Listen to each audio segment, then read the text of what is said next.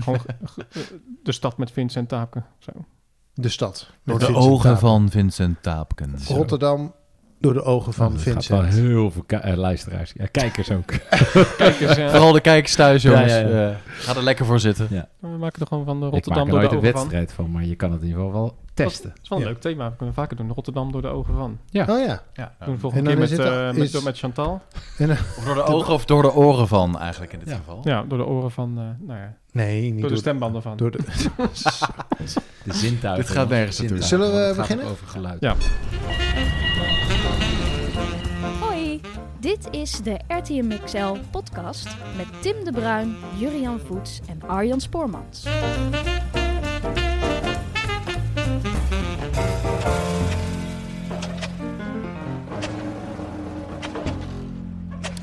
Hallo en welkom bij de RTM XL podcast nummer 29 alweer. Ehm, met het vaste team dus.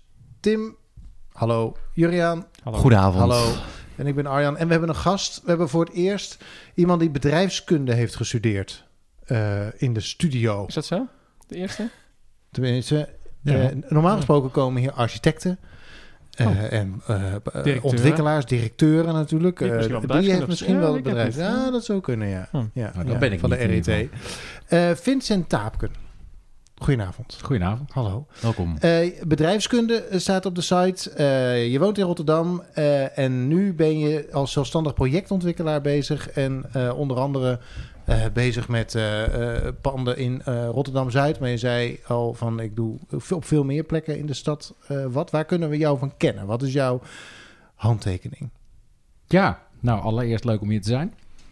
Ehm, ja, eh, toch gelijk maar een correctie. Projectontwikkelaar probeer ik altijd te vermijden. Oké, neem ik aan. Stadsontwikkelaar. Jij ontwikkelt een hele stad in je Nee, eentje. ik- Dat is... ik- ik- dat, ja, nee, dat is een goed dat je dat vraagt. Daarom zeg ik het ook even. Ik, Ja. ik probeer plekken te maken in de stad die, eh, waar, waar, die, waar je de stad voor gebruikt. En niet zozeer een project. Want een project is, dat, dat doet voorkomen alsof je een project maakt en dan weer doorgaat naar het volgende project. Maar dat merkt niet per definitie stad. Oké. Want dat doen andere, dat doen projectontwikkelaars wel. Die pleuren ergens iets neer en die gaan weer door. En dan eh, hoe. of- Nou ja, de, de definitie van projectontwikkelaar doet dat in ieder geval. Maar Ja. er, zijn inderdaad eh, projectontwikkelaars die heel erg eh, gericht zijn op het maken van een projectje en dan weer naar het volgende. En ik vind het juist heel leuk om te kijken wat zit er omgeving, hoe kan je zo'n omgeving interessant maken. En dat kan je met een project doen. En dat is misschien denk ik het, het leuke aan het vak. En daar wil ik me eigenlijk in vastbijten. Nou, daar gaan wij ons in het gesprek ook in vastbijten. Ja, eh, in het tweede gedeelte. Hartelijk welkom. We doen zoals iedere maand natuurlijk ook eventjes de actueeltjes van het afgelopen maand. Nou is het bouwvak. Dus het is nou niet Het is alsof het nieuws eh, tegen, de, tegen de plinten klotst. Eh, maar we hebben toch het een en ander eruit weten te persen. Zal ik beginnen met de eh, WTC parkeergarage? Ja, dan ga je gang.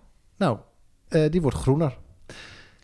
Volgende. Tot zover. Maak even Ook dat het tempo. Kan wat eh Eh, plankjes nee, op. dat Goed is nieuws natuurlijk jammer. ja. Dat Ja. is jammer. Hij gaat niet dicht. Hij gaat wel. eh, hij krijgt een groene. wat wordt het? Hij krijgt een groene muur aan de buitenkant. Ja, jij zegt WTC. WTC heeft ook echt eentje onder zitten. Dit is die, Oh, dit is die volgens mij is die nu ook van het WTC. Maar het is wat vroeger de V&D-garage Ja, was. dus eh, die ja. rare wokkel eh, Ja. eh, eh, aan de Westerwagenstraat of daar Ja. op die hoek. Ja. Eh, die, wordt, die krijgt een opknapbeurt. Nou, dat is natuurlijk eh, Jammer. jammer. Jammer van de plek. Ja, Ja. ja. Ja. ja, want dat was het eerste wat jij dacht, Jurian, toen je het las. Jammer ja, van de plek. nou ja, goed. eh, iedereen ziet natuurlijk dat je op die plek eh, waanzinnige interessante dingen zou kunnen doen. Leukere dingen waar je echt stad van kan maken. Ja, Ja. nou, kijk, die parkeergarage heeft misschien nog een functie als je zegt, oké, mensen moeten er toch nog met de auto komen. Maar eh, laten we dan ook niet vergeten dat we dan heel veel parkeren van de straat af zouden kunnen vegen, waardoor de straten misschien een andere inrichting kunnen geven. Want als je in de straten eromheen kijkt, dan zie je dat er eigenlijk het parkeren ook nog steeds al heel dominant is. Ja. Eh, het het vergroenen, ma- eh, vergroenen van gebouwen, ik ben er totaal niet tegen. Maar het is toch een beetje het camoufleren van, een, eh, van eigenlijk een slechte functie die je liever niet op zo'n plek zou willen hebben. Maar goed, hij zit er. De garage blijft. eh groener wordt hij. Nou, hartstikke mooi. Maar ik, eh, ja, ik, heb, ik heb wel eens andere dingen getekend op die plek. Dus dat eh, Dan nog Ja, de is wel heel veel meer mogelijk. Ja. We liepen daar toevallig een maand geleden, Vincent en ik, eh, bij een, wat, wat was het, een eh congres. een workshop, Een over workshop, eh, ja. duurzame stad. En dan zie je de parkeergarage staan en dan die st- in de Westerwagenstraat liggen dan vier, vijf parkeerplaatsen. die, die vullen gewoon een groot deel van die straat. Die, die zijn heel dominant in die straat. Er zijn vier, vijf plekjes. Die moeten eruit. Er staat er een, Net als in. Antwerpen. Dat was het actueeltje uit Antwerpen. Ja, want dat was eh, dat eh, alleen nog maar echt bestemmingsverkeer eh, de bin- in de binnenstad mag, mag parkeren. En eh, als je er niet hoeft te zijn of als je er niet woont of je hebt niet Ja. echt een reden om daar zijn. Want winkelen is dan geen reden, denk ik. Ja, maar je Toch? mag in de garage. Ja, dan moet je in de Oh, garage. wel. Dus in die zin, dat is jouw punt. Want dan is die WTC-garage, krijgt dan wel een, een unieke bestemming. Het enige nadeel is dat je natuurlijk, ja, je PNR's kan je wel opdoeken. Want als we die garages in de binnenstad natuurlijk open houden, dan wil iedereen doorrijden. Dat was op die workshop ook wel gebleken. Eh, want iedereen rijdt, het is zo makkelijk om in die binnenstad te parkeren. Ja, ja, daar wil Ja, iedereen vanaf. rijdt gewoon door, want dat Ja. is makkelijker dan Ja. overstappen op een metro. Ja. Maar in Antwerpen is dus nog even om helder te krijgen. Daar, als je gaat winkelen, dan mag je wel parkeren. Maar dan moet het in een parkeergarage garage. en dan mag het niet meer Ja. op straat. Want het is dus Ja, een beperking om. Ja. te parkeren op straat. Dat is wat Tim bedoelt. Dat is als je daar, als je, daar je, je, je ja, radicale strategie op inzet, eh, wat Antwerpen dus nu gedaan heeft, ja, dan, dan kan je echt een, een slag maken. Zeker met het aantal parkeergarages dat wij hebben. Ja, daar kunnen we bijna alles van straat halen. Ja. En dan kan er dan ook nog een garage weg. Want je wil eigenlijk natuurlijk nog steeds dat er Ja, eigenlijk minder De mensen auto bijkorfgarage, hè, want dan, eh, kan je de, dan kan je echt het hele probleem oplossen van de Koolsingel en de vergroening van de Hofplein. Maar Ja. dat is een private garage en die wordt gehuurd door de bijkorf. Ja. Hij, zit, en hij zit in de, in de Bermuda-driehoek. Waar we ook nog een keer Ja. een aflevering over willen Precies, maken. dat Ja. de plek waar niks van de grond komt. Ja, het hele stuk Ja. van de lijn tussen Lijmen en Kossingel waar nog nooit een project gelukt is. Dat- Ja. En dat komt met name door die garage, want je moet alleen maar autowegen daar naartoe maken om, eh, om Ook in dat, die parkeergarage eruit te komen. En die, Ja. op hetzelfde moment op vrijdagavond staan ze allemaal in de file en dan doe je er drie uur over. Voordat Maar je die mensen, bent. je kunt toch echt heel makkelijk gewoon eh, tegen... bij iedereen die dat doet, kun je toch zeggen... Oké, ongeschikt, ongeschikt, Ja. ongeschikt. En gewoon Ja. afvoeren uit de maatschappij. Gewoon als je op vrijdagmiddag met je auto in, je, in Bijenkorf... Ik denk dat ik inmiddels... Ik begin er langzaamaan te haperen... want ik ben bang dat ik een beetje ruzie krijg... met een heel groot deel van de Rotterdamse bevolking en omgeving. Maar goed, doe ik natuurlijk lachend. Eh, ben ik niet van onder de indruk. Maar eh, je bent toch... Ik heb een keer een reportage gezien van Rijnmond... en daar stond een mevrouw en die was heel boos... eh, omdat ze in de file stond vanuit de B- Bijenkorf garage... en wat, ze kwam uit Spijkenisse. Oh ja. Ja, Toen dacht ik, mevrouw, metro, ja. u bent Ja. dit. Ik kan geen medelijden met. Nou, anyway, lang verhaal. Eh Juriaan, jouw actueeltje. Eh, Santos. Wat is er met Santos? Santos wordt op dit moment al verbouwd. Ehm, Op Katendrecht staat het. Hè? er is een eh, behoorlijke koerswijziging. Want eh, lange tijd was het idee dat daar een, een design out, nou niet een outlet, een designwinkel zou komen, een Duitse keten. Stielwerk. Stielwerk, ja. Ehm, had een enorme kans geweest, denk ik, voor Rotterdam, eh Katendrecht en Zuid. Ehm, maar wordt nu een fotomuseum. Ehm, nou, het Nederlands fotomuseum. ja, het Nederlands fotomuseum. zomaar even, We hebben hem eh, eigenlijk al, we hebben hem eigenlijk al zitten, maar hij komt nu straks in Santos. Ja. Eh, we hadden het al een beetje gesprek over wat, wat voor functies wil je in een bepaalde gebouw hebben. Ik kan me goed voorstellen dat dit eh, een goede functie is voor dit gebouw, maar we vinden het eigenlijk wel dat in de media er heel weinig aandacht is besteed aan het feit dat stilwerk er niet komt. Nee, want waarom is dat belangrijk? Want het zegt mij helemaal niks. Dus leg mij als niet-kenner eens even uit waarom stielwerk heel erg is als het er niet komt en een IKEA. Heel erg. Nou ja, goed, eh, het- er er zijn ergere dingen, maar het was een enorme kans geweest om ook eh, een, een groot designwarenhuis van, dat, van die allure en ook die internationale betekenis, eh, die ook in de ja, ja, stedelijke, nou, laten we het zeggen, eh, een soort van UEFA Cup speelt eh, in verschillende steden. En Rotterdam had er eentje kunnen zijn voor heel de Benelux. Eh, maar goed, die is er dus uiteindelijk niet gekomen. En ehm, ik denk dat daarmee wel een enorme kans is misgelopen om Zuid ook als het ware het het tweede centrum van, van de stad eh, te kunnen worden. Nou, het is wel stielwerk als het idee dat een aanjager zou zijn voor meer winkels in dat stuk van Katendrecht. nu wordt Was heel erg de gefocust vraag vanuit de of dat stad. was gelukt, maar Ja. ja. ze hebben zichzelf teruggetrokken en daar heel snel met, eh, met de hulp van, ehm, nou, welke, welke stichting is het? Of, eh, ja. Ja, Verre Bergen. Dromendaad. Ja. Ehm, is het fotomuseum daarin gesprongen. Wat op zich natuurlijk eh, fijn is dat er heel snel een nieuwe bestemming is gevonden voor een heel Mm. gaaf pand. Nou, kijk, voor En- het fotomuseum is het heel goed. Ja, dat denk Omdat ik het ook. fotomuseum natuurlijk al lang in Las Palmas een beetje een, ja, een beetje een Ja. bescheiden eh, bestaan leidt. En het heeft nu dadelijk wel de mogelijkheid om zich als, ook als gebouw te profileren. En dat was in Las Palmas toch ook altijd een beetje Ja. een mix. eh, kantoren boven, OVG wat daar zat. Nou, mijn eigen kantoor zat daar al lang met OVG. Ja, het is natuurlijk nu wel prominenter. Ja, en ze, ze- Eh. ze wilden sowieso weg uit Las Palmas omdat de huur gewoon daar te hoog Ja. werd. Er was zelfs sprake dat ze misschien aan Rotterdam zouden gaan verlaten. Nou, ze zijn behouden voor Rotterdam, dus dat is ook goed nieuws. Daar gaf de media wel aan van, maar dat stielwerk er niet kwam, zeg maar, dat, dat was geen thema. Nou, kijk, eh, eh, Ja. retail op die plek, daar was zoveel weerstand van uit de Ja. provincie, eh, bestemmingsplannen, er bezwaar op Ja. gemaakt. En, eh, hoe ga je daar winkels creëren? Dat, dat- een uitholling van de, de huidige kernwinkelapparaat, even los van waar de binnenstad ligt, maar in ieder geval het kernwinkelapparaat waar wij eens denken dat dat het centrum is. Hè? Dat is ook nog een beetje De lijnbaan is post, toch? tweede, Een post schitterend, Tweede eh, Wereldoorlog denken. Schitterend. Dus daar eh, waar de winkels zijn, gebied. is het centrum. Ehm, volgens mij is het, zijn de winkels op internet tegenwoordig. En eh, in het centrum kijk je meer in de etalages en ga je naar binnen. En dan koop je het online. Ehm, dus maar of daar nou een, een, een, of dat nou de plek is om echt wat eh frameontwikkeling, eh, collega's daar eh, hebben neergezet om daar een soort passage te maken met eh, hele dure high-end eh, eh, winkels in de diamanten. Ja, daar was altijd wel een beetje twijfel over. En dat is hiermee wel, denk ik, bevestigd. Hm. Gaat het gevolg hebben ook dan voor eh, dat frame-project? Wat daar aan... eh, Nou, dat gaan we het over B-house hebben, want we hebben nieuwtjes toch, maar dit duurt al heel lang. Nee, Eh, nou, er komt wel een hotel, hè? dus in Ja. die zin, eh, ik denk dat leisure rondom die Rijnhaven natuurlijk echt, het, het- rondom die rivier, de Rijnhaven als plek, eh, eh, cultureel erfgoed, industrieel erfgoed eh, en in combinatie met nieuwbouw eh, aan het water, dat is al genoeg eh, reden om ergens heen te gaan. mhm. En dat heeft Katendrecht natuurlijk ook wel bewezen. En die, eh, die combinatie, die blijft denk ik... Alleen die units die daar nu als winkel staan ingetekend... en ook worden gebouwd... ja, die moeten wel verhuurd worden. En ja, dat is de vraag natuurlijk wat daar gaat komen. Ja. En, Nou, Was er maar een podcast om daar het eh, in de gaten te houden hè, voor jou eh, als luisteraar. ja, Ehm, we gaan het volgen. Eh, Tim, ja, heel kort volgens mij. We hebben ehm, een paar weken geleden, begin, ja, begin of pa- bijna een maand geleden alweer, eh, een zienswijze ingediend voor de plannen voor de Oostflank. Eh, een paar afleveringen geleden hebben we daar ook een aflevering over gemaakt. Ja. Eh, oostkant van Rotterdam, waar die Oostflank ook in zat. Nou, daar ligt een... ehm, daar zeiden we al van, er liggen vrij, Ja. eh, vrij eh, grote plannen, maar die kunnen wat Ja. groter. En er ontbreekt een...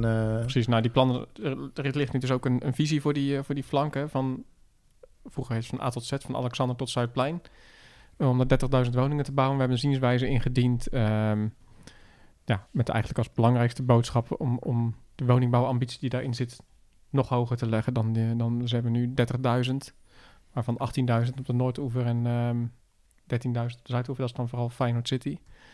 Ehm, nou, en hier kwam ook wel weer in terug wat we ook bij de, bij de metro en de oeververbinding discussie eh, hoorden van ja, metro is niet haalbaar, want eh, er is geen, eh, geen, zijn niet genoeg woningen voor. Ja, je moet die woningen bouwen om die metro mogelijk te maken. Dat is het hele verhaal, dat is het kip-ei verhaal. Dus we hebben hier ook weer een oproep gedaan om, ehm, om vooral meer woningen te bouwen op meer plekken rond die as, zodat je die metroverbinding mogelijk maakt. Ehm, daarbij hebben we ook nog even aangestipt ehm, met grafieken dat, dat Rotterdam enorm achterloopt ten opzichte van de andere grote steden. Eh, als je naar de woningbouwproductie kijkt en het groei van het aantal woningen. Het is echt best wel schokkend eh, dat echt, nou, als je met de andere vijf grote steden, met de G5 vergelijkt, scoort Rotterdam echt veel slechter dan eh, die andere steden. Niet, niet de afgelopen paar jaar, maar echt al decennia. Structureel, hè? Ja. Ja, niet alleen, eh, niet alleen relatief, maar ook Ja. absoluut. Ook, Eh, ja, ten opzichte van alle steden. Ja. Dus ook, eh, Ook absoluut, ja. Ja. Maar en, en relatief is het dan is het nog meer. Ja. Eh, en je ziet het dus in de afgelopen eigenlijk tien jaar, maar ook als je twintig jaar terug gaat, zie je het ook. 30 jaar ook.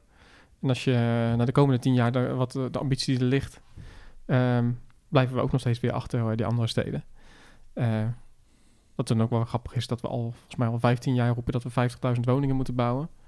Volgens mij hebben we die inmiddels al gebouwd en blijven maar die 50.000 roepen. Ik weet niet waar die vandaan komt, ik weet niet. Goed, dat is weer een ander verhaal. Ja. In Nederland of Ja, in Rotterdam? Nee, in Rotterdam, Rotterdam, zeggen we, ja. we moeten 50.000 woningen bouwen. Dat roepen we al sinds 2008 volgens mij. In, eh, dat, dat, dat dat de opgave is. En Ja, nou, we, zijn, we nu een 15 jaar verder. En we, we nog steeds roepen van ja, want we moeten 50.000 woningen bouwen. Ja, volgens mij Maar we moeten geen woningen bouwen. Weet we niemand waar die mensen vandaan komt, maar- huisvesten. Mensen Ja. met talent.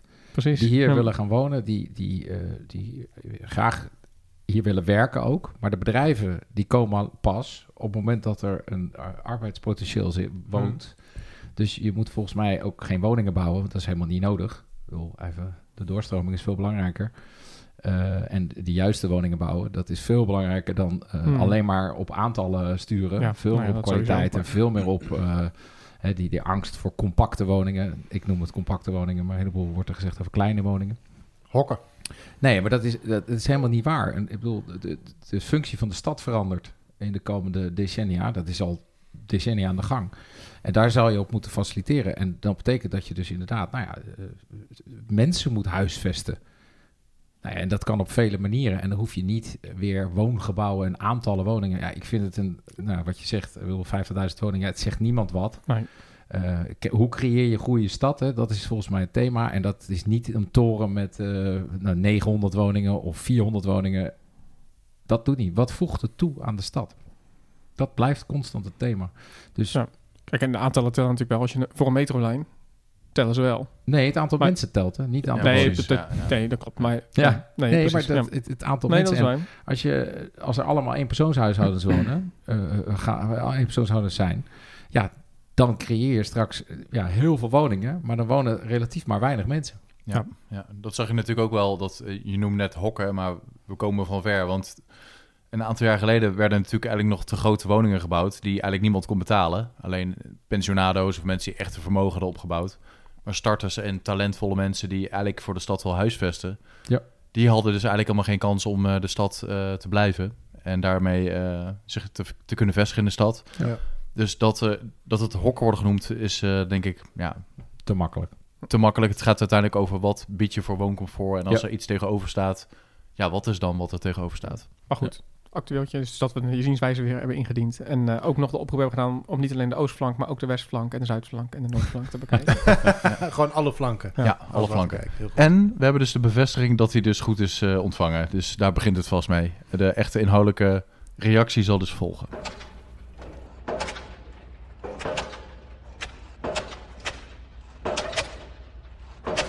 En dan gaan we naar de hoofdgast.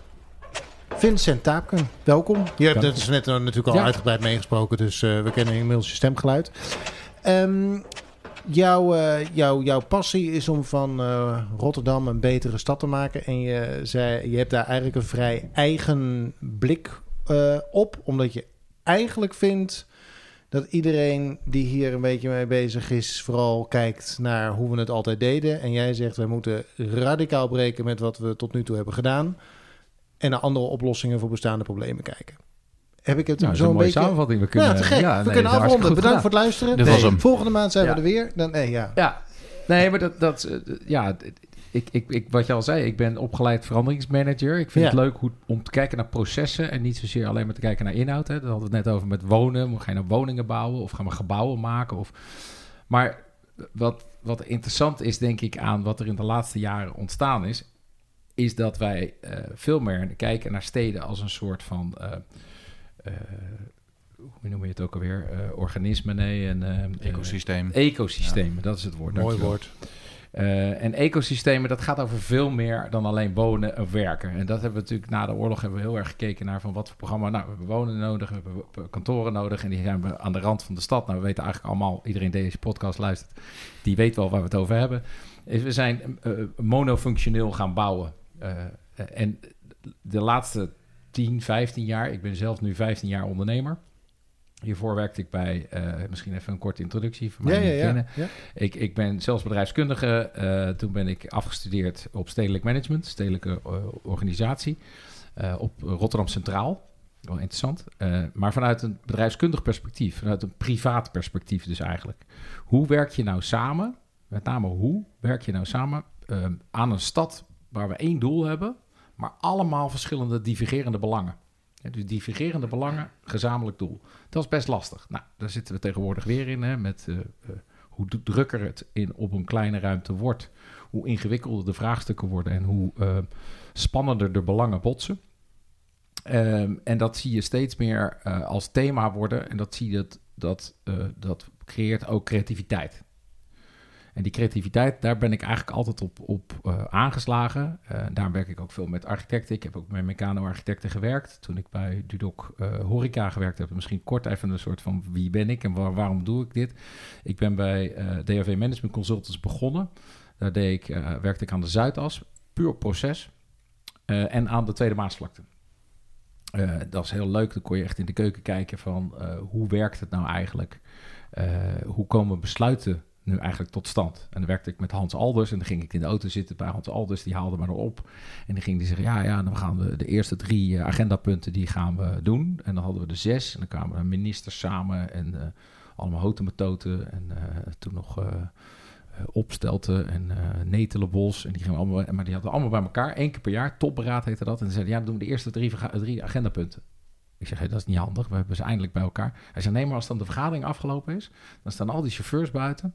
En dan heb je nog heel even die mensen bij elkaar... maar informeel niet met de agenda. En daar worden de besluiten genomen. En dat was een soort eye-opener voor mij als jonge Hmm. jongen. Dacht ik, oh ja, nou, het zal wel, weet je wel. Toen ben ik gaan leren dat het proces is super belangrijk. Eh, inhoud, daar hebben we heel veel mensen die dat heel goed kunnen. Maar het proces om tot besluitvorming te komen, om tot draagvlak te komen, om tot innovatie te komen, tot radicale vernieuwing, hè, wat jij net noemt. Daar zit volgens mij de sleutel om ook te kijken naar hoe kijk je naar openbaar vervoer, hoe kijk je naar mobiliteit in het geheel, eh, hoe ga je met je eh, automobiliteit om en hoe kom je tot radicale besluiten met draagvlak. Met een soort gevoel, we gaan daar allemaal voor, zonder dat we er allemaal voor gaan liggen. Hm. Nou, Dat, dat heb ik de laatste jaren gedaan. En voor mijn ondernemerschap werkte ik bij OVG projectontwikkeling. En dat was natuurlijk ook een, eh een game changer. Hè? Die ging eh, met de klant op, pad in de stad. Om vervolgens een positie te verwerven. Maar die ging met de mensen, de positie, niet met de architect, maar met de klant. Nou, daar heb ik, dat was voor mij ook weer een soort leermoment. Ah ja, maar goed, je, de, de waarde zit niet in de stenen, maar de waarde zit in het huurcontract. En het huurcontract wordt getekend door mensen. En die creëren de waarde. Mhm. En dan heb je een positie. En dan is bouwen van een gebouw. eh, De Maastoren is dit het geval. Of de Rotterdam, waar ik heel erg eh, lang aan mo- heb mogen werken. Want dat zijn natuurlijk ook fantastische projecten om te mogen werken. Toen dacht ik van, hé, maar dat is grappig. Het gaat eigenlijk niet zozeer om de hardware. Het gaat heel erg om de software. Het gaat heel erg om eh, de mensen die in die gebouwen en daar graag willen werken. En dus ook wonen. Of andersom Ja. Die bedrijven die er gaan zitten. En zo ben ik eigenlijk tot gekomen om mijn bedrijf New Industry. En dat ben ik eigenlijk wel een beetje. Ik werk eh, nooit alleen, altijd samen. Maar ik wel wel, werk wel zelfstandig om als een soort. ehm, ik, ik leg het op zijn makkelijkst uit. Ik ben een loodsbootje in de haven van Rotterdam. Maar dan op het gebied van ruimtelijke ontwikkeling, stadsontwikkeling. Als er bijvoorbeeld een, eh, zeg ik werk veel met Heijmans ook samen, wat een hele fijne samenwerking is. En dat is een fijne samenwerking omdat zij zijn echt een soort mammoetanker. Ja. En die hebben soms niet mijn profiel mensen in huis. Soms wel, hè, die zijn er ook wel, maar ze zijn schaarser. En die, zo'n mammoetanker komt dan zo'n haven binnen en die weten eigenlijk, ja, we willen ontwikkelen en willen bouwen. En dan kom ik aan met mijn eh, loodsbootje. Ken iedereen, eh zwaai een Je schippert er beetje een beetje tussendoor. En, en, en ik, Mhm. ik, ik ga met mijn touwladder omhoog. En ik klim in de kajuit en ik help de kapitein van Heijmans samen om eh, eh, aan te leggen en daar iets moois te maken. En dan klauter ik op een gegeven moment weer naar beneden. En dat is eigenlijk mijn eh, businessmodel geworden. Hm. Om mijn onafhankelijkheid, mijn creativiteit en mijn, ja, maar toch ook mijn kritische blik te kunnen blijven behouden zonder dat ik onderdeel word van één cultuur.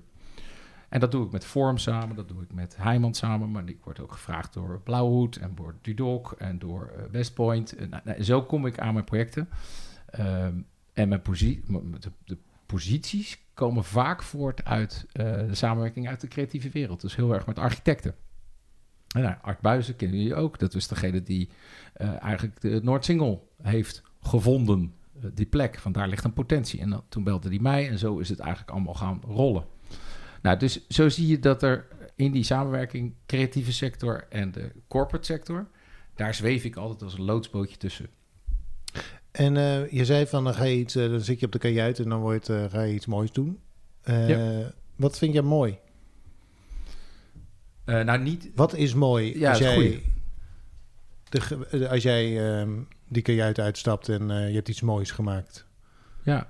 Nou, het, moet- het moet wel mooi zijn. Even ook esthetisch. Ik, ik want heb je zegt, wel, eh, je moet de- aanraakbaar zijn. Ja, want je zegt eh, het is mooi dat mensen die erin wonen of werken, die kunnen aangeven wat ze prettig vinden, maar dan Ja. is het natuurlijk nog niet mooi. Dus er zit ergens Nee. ook een Ja. tussen wensen van bewoners of werknemers eh, en eh, esthetiek. Daar zit ook nog een, daar, daar zit nog iets.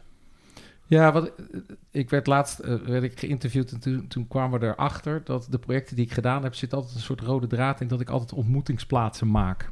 Ehm, Zoals wij hier in de podcast ook. Hier is ook een ontmoeting van ja, mensen. maar deze is niet publiek. Die zit Nee. achter een voordeur. Dan moet je aanbellen en dan Klopt. doet de bel. je niet. moet op volgen klikken en op downloaden en zo. Ja, Dat oh ja, heel hoogdrempelig. nee, de laagdrempelige bel- de bel van de ontmoetingsplaatsen. eh, podcaststudio doet het niet al heel lang overigens. Ja, klopt. Nee, het is het, ontmoetingsplaatsen. En dat wordt nu vaak gezegd. Hè. Dus ik zeg nu... Kijk, in die 15 jaar dat ik nu onderneem... is er natuurlijk ook heel wat gebeurd. Hè. Er zijn ongelooflijk veel ontwikkelaars opgekomen. Eh, eh, nou ja, de, eh, Being in Amsterdam bijvoorbeeld... vind ik dat echt hele mooie dingen doen. Edwin Oostmeijer in Amsterdam... een paar goede Amsterdamse voorbeelden noemen. Eh, je ziet dat, nou bijvoorbeeld, ik vind dat Era Contour ook, hè, ook bijvoorbeeld met Little C, eh, waar ik Hmm. helemaal in het begin eh, even be- betrokken mocht zijn in het soort in de, in de, in de brainstorm. Ehm, maar die steken wel hun nek uit om gewoon dingen net even anders te doen dan conventioneel. En ook te zoeken naar waar ligt nou de kern van waarom je ergens wil wonen, werken, zijn. Ja, dat is ten deels de ontmoeting die je noemt. Ja. En ook die esthetiek. Ja. Dat is bij Little C natuurlijk heel mooi. Ja. Zie je het allebei terugkomen. Ja. Waarbij dat ontmoeting is eigenlijk... Nou, jij zegt, nou, denk ik, jaren 15 is dat nu echt een opkomst. Ja. Natuurlijk ook echt in, in beleid landen bij gemeenten... dat het ook gewoon een eis wordt Ja. bij grote ontwikkelingen. Ja, dus ik zeg ook, weet je, ik ben onderdeel van een stroming. Hè? Dus, Ja. weet je, ik, wat ik heel leuk vind, is dat je het dus gaat herkennen van, ja, jeetje, dat roep ik, riep ik toen al. En dan kan je zeggen, ja, dat roep ik toen al. Maar dat vind ik super positief, omdat je herkent dat je dus in een beweging mee zit. En, en je kan dus niks alleen. En niemand kan iets alleen. Je moet het altijd samen doen. En daarom dat draagvlak en enthousiasme. Dat vind ik altijd de basis leuk zijn. Je moet, je moet kunnen lachen in een vergadering. Je moet kunnen ik zat toevallig met een collega, vandaag kwam ik terug eh, van een afspraak. Toen zei ik, jeetje, dit is toch gewoon een planteam overleg, wat natuurlijk best wel met alle afdelingen van de gemeente Schiedam. En dan eh, zei jeetje, maar het was echt wel weer leuk. Hm. En we, we vertrouwen elkaar, je, je geeft elkaar weer ruimte om wat te zeggen. En eh, dat moet ook het proces zijn waarop je stap maakt. Ja. En eh, dat zie je natuurlijk wel politiek en maatschappelijk wel. eh, dat is een lastig punt. Dat we heel veel bezwaren zien en zienswijzen. Dat vind ik ook zo goed wat eh RTM XL natuurlijk doet. Hè. Veel Dus negatieve die, energie. die zienswijze die jij net Ja. noemde, Ja. is natuurlijk ook een kritiek. Maar wel een positieve, opbouwende kritiek om te kijken naar... van, kan je niet nog eens je ambities oprekken naar iets groters en iets beters en iets innovatievers. En die, die trend zouden we eigenlijk misschien voor de komende 15 jaar eh, aan moeten jagen. En innovatie, eh, wat, eh, heb je dan speci- specifieke dingen in je hoofd of verschilt het per plek? Ja, kijk, innovatie komt voort uit ook weer uit een proces van ehm, eh, als iets niet goed gaat, dan kan je eraan ergeren. En dan kan je nog een keer aan ergeren en dan eh, hetzelfde blijven doen. En op een gegeven moment wordt het frustrerend. Ja. Hè, dat herkent Dan ga je iedereen, uiteindelijk denk iets ik, anders die. In de landbouw ja, eh, hoor ik Ja. het ook. nou, Bijvoorbeeld.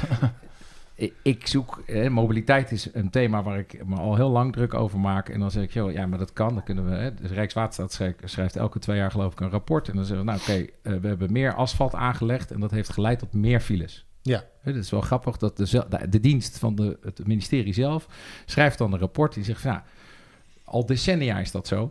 We maken meer asfalt en dat leidt tot meer files.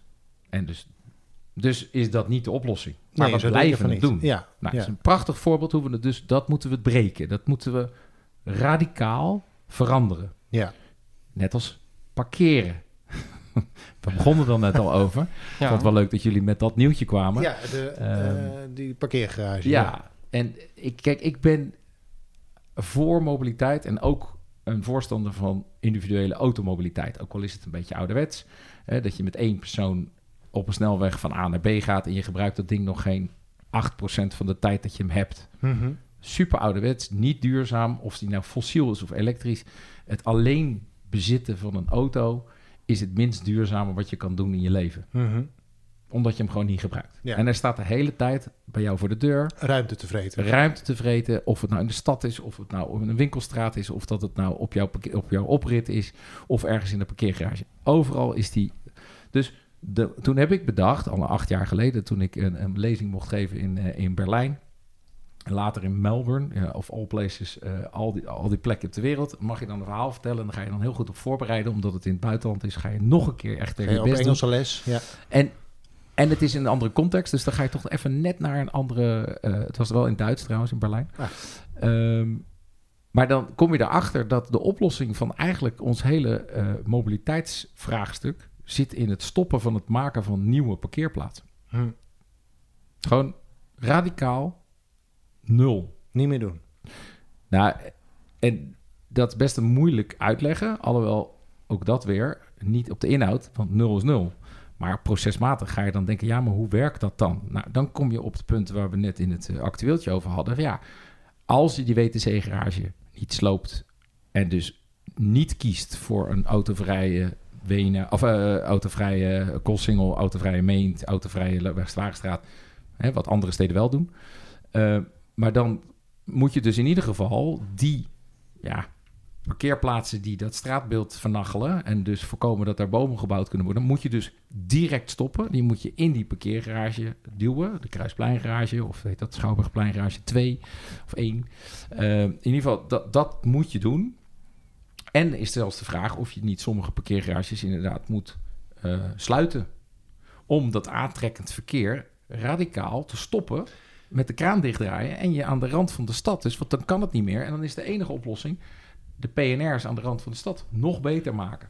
Maar we weten dit eigenlijk natuurlijk allemaal volgens mij. Er, is, er zijn weinig mensen die, die dat niet weten, die hier een heel klein beetje verstand van hebben. Waarom doen we het dan niet? Wat is Nou ja. de... Ja. Ja. Nou ja, eh, ik, ik werk voor de gemeente Amsterdam en daar is dat dus heel eh, echt flink doorgevoerd. Dat wordt nu ook st- steeds verder wordt het ook echt uitgevoerd. Dus daar wordt ook echt inderdaad eh, al twintig jaar wordt er echt met die pak, eh, de P, Park and Ride. Ja. Park and Ja. Ride, ja. Ik was even de naam eh, kwijt. Eh dat begon als, als klein kind toen ik voor het eerst naar Amsterdam ging. Dan weet ik nog dat ik naar de Amsterdam Arena ging. Daar kon je dan de auto parkeren onder de arena. Kon je daar de metro pakken naar de stad. En dat is eigenlijk gewoon een fantastisch eh, Ja, systeem. het, is ook, het is ook niks nieuws. dus als Nee. bezoeker, dus, dus het, het wordt Ja, wel uitgerold. niet. In Rotterdam Precies. hoeft het niet. Omdat Nee, dat je is- namelijk... eh, we hadden laatst een, een workshop en er was één iemand die kwam uit, eh, uit Leiden en die moest naar Tilburg en die zei, ja, waar moet ik dan parkeren? Ik zei, nou, toen heb ik de vier PNR's aan de rond van, van Rotterdam aangegeven. Ja, wat ze deed is toch die binnenstad inrijden. Want ja, en ik zeg, waarom heb je dat dan gedaan? Even geen waardeoordeel, gewoon Mhm. prima, niet te veel emotie aan koppelen. Gewoon zeggen, oké, maar waarom reed je dan? Ik wil het weten. Waarom reed je? Ja, eh, ik kon naast het timmerhuis gewoon in een parkeergarage staan. Nou, Dat kost me in principe net zoveel als dat ik eh, De metro aan de rand sta en met de metro. En het kost me minder tijd. Ja, dat is gedoe. absurd, ja. De vraag is of het zo is, Mhm. maar, Maar het voelt wel zo. gevoelsmatig, ja. Het is alleen maar omdat het kan. Maar waarom kan het in Rotterdam? Nou, ja, dat, dat, dat, is historie. Ja, maar het is ook het is historie. Wat, wat daar belangrijk in is. Ehm, kijk, in Amsterdam is er, is er is geen mens die naar de Kalverstraat gaat. Nou, misschien een, een enkel mens, maar die op de Kalverstraat wil gaan winkelen. En denkt van, ik ga daar even mijn auto naast parkeren. Je weet gewoon, dat kan niet. Dus je verzint iets anders. Ja, of je Maar gaat de Bijkorfgarage heeft hetzelfde probleem in. Amsterdam trouwens. Hè? maar, nou, aantrekkende ja, werking van de Bijkorfgarage. maar- Ja, maar hier, hier ga je gewoon... Denk je er bijna niet aan om met de, met, de metro te gaan. Want je kan die auto toch wel in de parkeergarage kwijt. In de, in de buurt van de binnenstad. Maar Dus en, en, en het is heel erg een Rotterdam heeft het heel lang gezien als een unique selling point ten opzichte van Amsterdam en Utrecht en Den Haag. Dat je zo makkelijk met die auto midden in die stad kon komen. nog steeds. En het is, wordt, werd gezien Ja. als, nou ja, dat is ons unique selling point. Dus dat gaan we toch niet kapot maken. Ja. We gaan toch dat juist Hm. omarmen. Dat is nog steeds politiek. eh, wel, nou, het is natuurlijk wel aan het schuiven. Kossingel is niet voor niks versmalt. En we hebben ook die, uh, nou, het hoofdplein het wordt is niet versmald. versmalt in principe. Nou ja, nee, ja, de capaciteit is iets afgenomen, maar ja, de er staat nu auto nog steeds. rij auto's achter Ja. elkaar. Want eerst stonden Ja. ze naast elkaar. precies, nou zijn ze achter elkaar. Dan staan ze achter elkaar. Dus Ja, op maar Nee, het is een soort van ontmoedigingsbeleid natuurlijk. Je, Nou ja, kijk, je zal zien wa- wa- meer wat asfalt natuurlijk... eh, trekt meer auto's aan. Dus in principe minder asfalt, minder auto's, toch? Of is dat... eh, Nee hoor.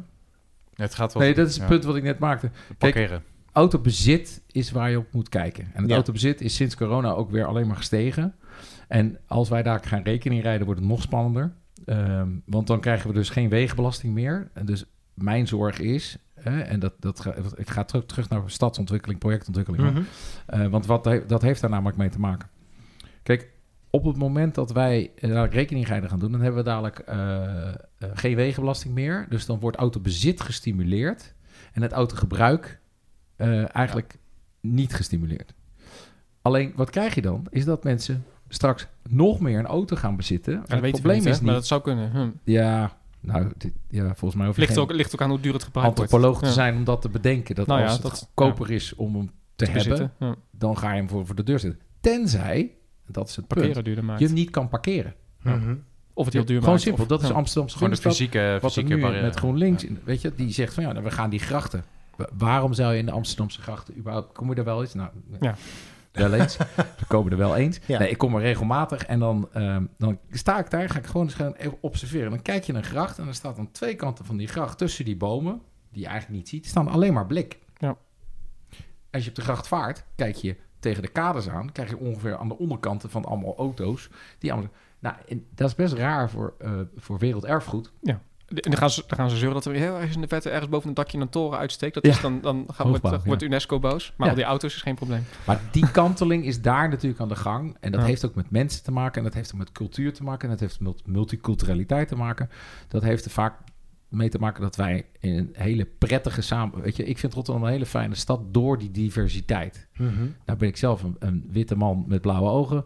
Eh, maar ik voel me, als ik hier in de metro kwam, ik uit Arnhem. En ik zat in de metro afgelopen zondagavond. Ik, ik ben zo blij dat ik dan op Centraal aankom. Super druk station, zondagavond om half elf. En dan ga ik in de metro zitten, zitten daar. Ik heb zelfs een stiekem een fotootje gemaakt. Weet je, er zitten daar een coupé met vrijwel allemaal vrouwen van allerlei afkomsten. Ja. Eh, wit, geel, paars, oranje, maakt niet uit. Kroeshaar, allemaal. Fantastisch om dat te kunnen zien. Dat, eh, veilig, hè? dus ze voelen zich ook prettig. Dus ons openbaar vervoerssysteem is dus blijkbaar ook uitnodigend. Eh, want anders ga je niet om half elf op zondagavond in de metro zitten als vrouw alleen. Het waren een heleboel vrouwen die alleen reisden. Dat zijn van die dingen. Ehm, het vooroordeel van een heleboel eh, mensen is dat het onveilig is. En die, die, die vooroordelen van dat de metro niet veilig is. En dat komt heel vaak uit mijn collega's die in een auto de wereld beschouwen vanuit achter het glas met BNR Nieuwsradio erop, wat eh, de petrolheads zijn. Ehm, of ze dan fossiel of elektrisch zijn. Wat mij betreft zijn het allemaal petrolheads, want ze rijden allemaal in een individuele auto. Mhm. En dat is geen klacht, maar dat is meer een constatering. Maar als je in de metro zit en je ziet dat het kan, dat het veilig is, dat het snel is en efficiënt is, en dat ik van Schiphol, van mijn vliegtuig naar eh, mijn huis op de Wilhelminapier, ben ik binnen een uur van mijn stoel in mijn vliegtuig ben ik thuis. En er komt geen auto aan te pas en ik gebruik het hele openbaar vervoerssysteem en ik voel me hartstikke senang bij alles wat ik doe. Het Ja. gaat ook nog eens soepel. Nou, dat mag ook wel eens genoemd worden. En dat is namelijk de reden waarom jij eh, antwoord op je vraag van waarom doen we het dan niet, is dat wij het alternatief, hè, dat is eigenlijk altijd in de gesprekken die ik voer eh, met mensen, dan zeggen ze ja, maar moet eerst een beter alternatief zijn voordat ik uit de auto ga. Dat is er al eigenlijk, wil je zeggen. Maar dat is er al, alleen het wordt niet goed benut. Dat is hetzelfde met eh, eh, onze software op onze computer. Ik bedoel, we gebruiken nog geen 10% van de capaciteiten van onze software. Ik bedoel, Word- Word eh, gebruiken we nog steeds alleen maar vet, cursief en dingen. Er kan veel meer mee. En artificial intelligence. En, en, Mooi thema. En MS Sans natuurlijk. Ja. Dat is, Nee, dus antwoord op je vraag is: we, we moeten radicaal veranderen, zodat je mensen eh, niet dwingt, maar laat kennis maken, verleidt als het ware, om die stap te gaan maken. En hoe meer, ik hoor, hè, zoals op de fiets gebruiken en dat de elektrische fiets. ehm, heb jij nog steeds, heb jij een elektrische fiets? Je bent, een oude, ben je toch geen oude man? Nee, maar het, het vergroot je actieradius. Het zorgt ervoor dat je niet bezweet op een afspraak komt, waardoor je de auto of het OV gewoon laat staan. Waardoor je dus veel sneller, eh, duurzamer en slimmer van A naar B beweegt. Ja. En die verleiding, en dat, ik doe dat gewoon op persoonlijke basis, om die mensen daartoe te verleiden. En ontmoeten, hoe eh, mengt zich dat in dit verhaal? Sorry, de? Ontmoeten. Je Ontmoeten, zegt, ja. eh, Ik ben, Nou ja, ben- ik ben chef goed. ontmoeten, zei je. Ja. Eh, nou, Ja. je gaat met het OV, dus je ontmoet nogal wat. Ja. Maar dat is niet het ontmoeten die Ja, je bedoelt wel. misschien, of wel? Ja. Nou, het is heel leuk dat je het zegt, want die Ook, twee zijn hmm. echt, echt verweven met elkaar. Ontmoeten, ik, ik kom er gewoon achter door, door mijn leven zo te leiden, dat ik, eh, ik, ik, ik leef bij serendipiteit. Toeval. Toeval. Toevallige ontmoetingen. Ja, maar slimme toeval, hè? Mhm. En dat is, ik, heb, ik zie een boek te leven, Connecting the Dots, superleuk. Gaat over hoe kan je serendipiteit nou toepassen. Nou, dat is fantastisch, ook een beetje bedrijfskunde, veranderingsmanagement.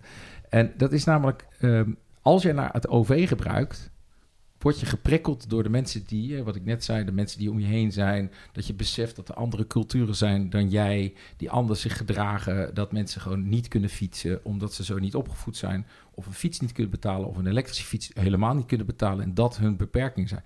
Dat lukt je niet als jij in je auto zit, van A naar B rijdt.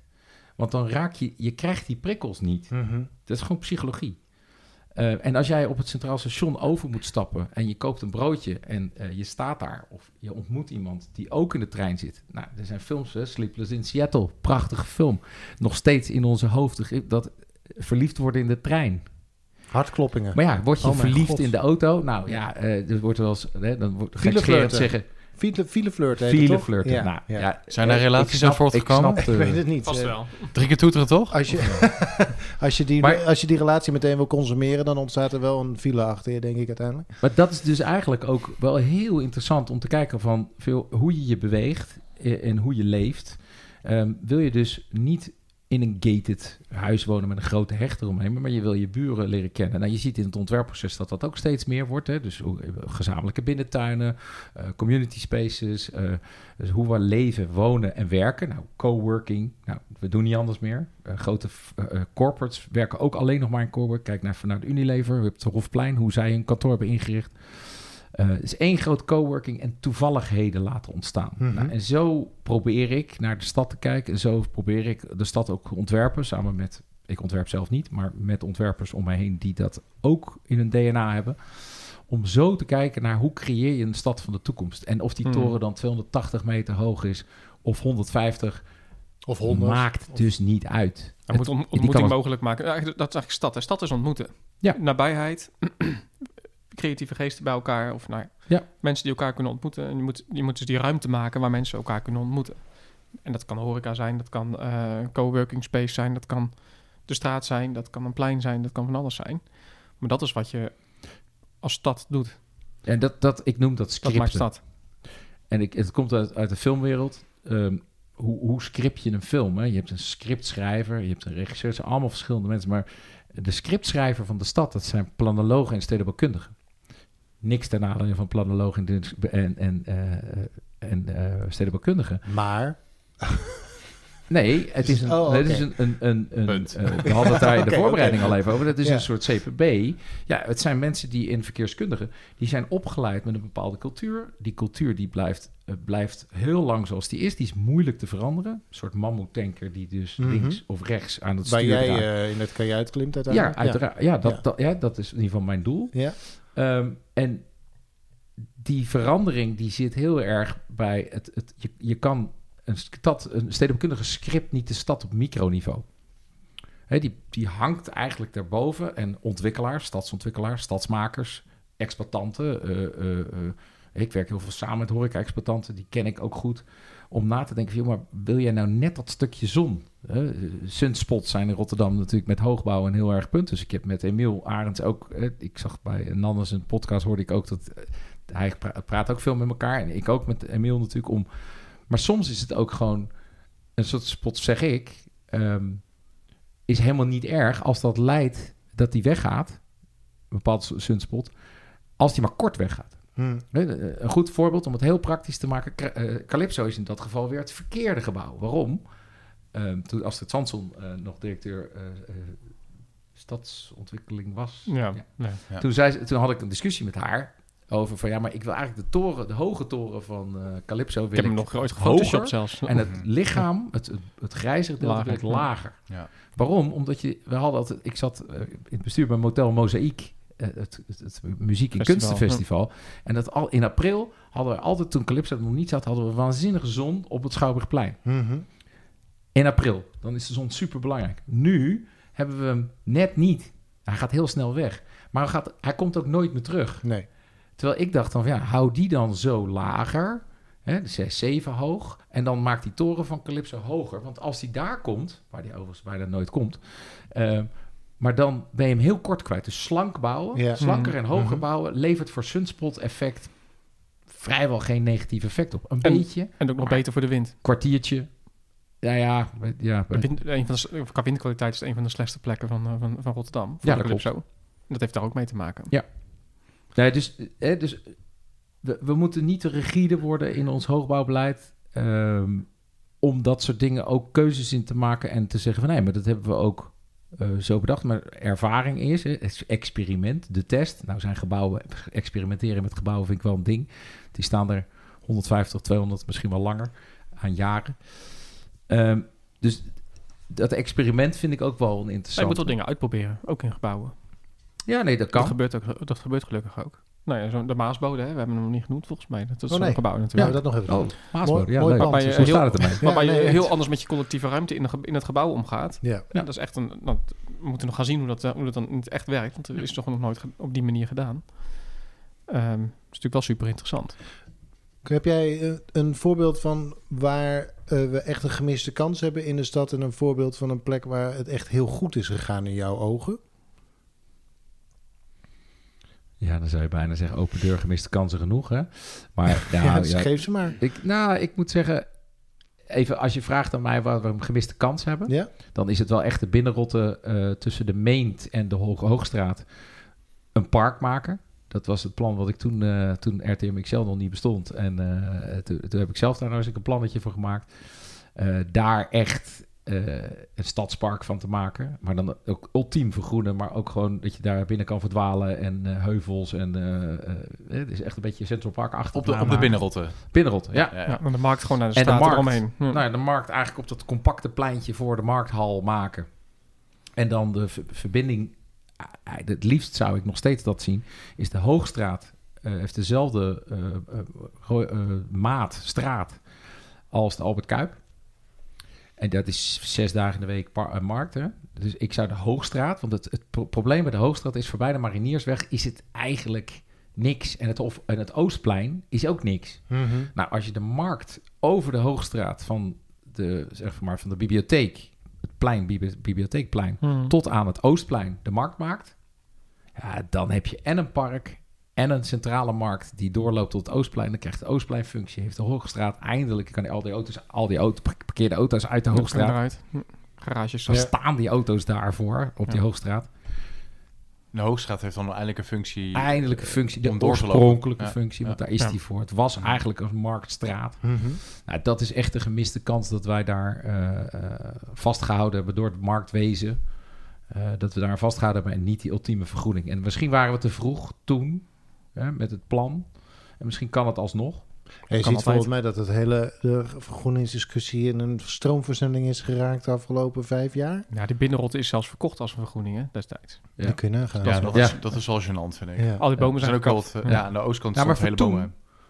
Was dat al wel serieus? Wat je zegt is waar. Hè? Er is, is recht in, echt aan een verstroomversnelling gekomen over, Mm. over hittestress, over de kwaliteit van leven, over nou ja, windhinder. Door bomen wordt gewoon wind, vangt het op. Eh, de intimiteit van de stad vind ik ook een heel belangrijk thema trouwens. Ja. Intimiteit.